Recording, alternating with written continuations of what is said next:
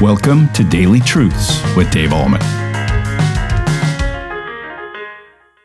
Hi, everybody. Welcome back to Daily Truths. Jesus is seated with Matthew and he's invited a bunch of his renegade friends and the disciples are there and Jesus is eating with them and the Pharisees are there and they're ridiculing and judging and condemning and making judgmental statements. We pick it up in verse 12 where it says this, but when he heard it, namely these guys grumbling that Jesus was eating with tax collectors and sinners. When he heard it, he said, those who are well have no need of a physician, but those who are sick. We talked about that yesterday. And then he says this, go and learn what this means.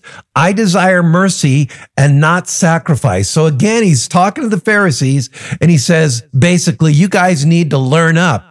You need to read up a little bit more of what it means to be a follower of God. He's basically saying, I desire mercy, not sacrifice. In other words, you can do all these rituals, all these regulations identified in the Old Testament, but if your heart is not riveted on God, if you don't do it out of love and obedience and, and care and respect and admiration and faith in God, it's just empty legalism. It's just making a sacrifice without it meaning anything anything. You're just going through the motions of your obedience to God when you have a heart that is far from God. And that's exactly where the Pharisees were. And Jesus was telling them, your heart is far from God. And then he says, I really desire mercy. And you think about what Jesus was doing. He was showing mercy and grace and forgiveness and love and acceptance, acceptance to everybody that was around that table. And who was there? Tax collectors, immoral people,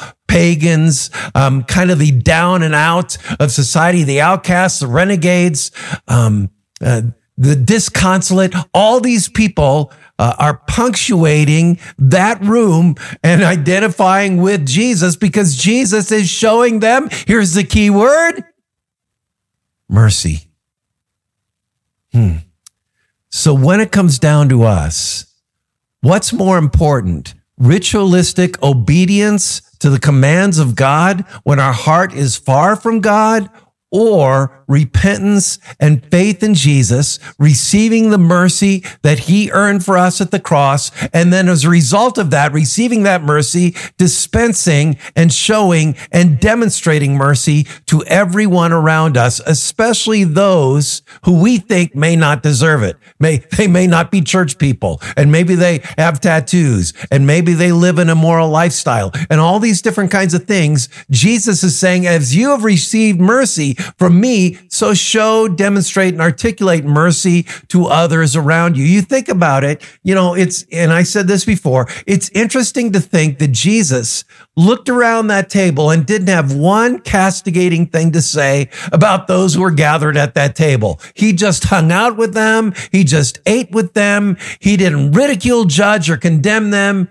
He wanted to get to know them and identify where they were and then bring them along from where they were to where they needed to be. Isn't that what God has done for us through his son? Not any of us could save ourselves. All of us were lost and condemned creatures. And yet Jesus, in his incredible mercy and amazing grace, reached down and touched our lives with his mercy and grace. And now we tap into that and we demonstrate that mercy to other people. So my big question for you today is who can you show mercy and grace to who you may think doesn't really deserve it?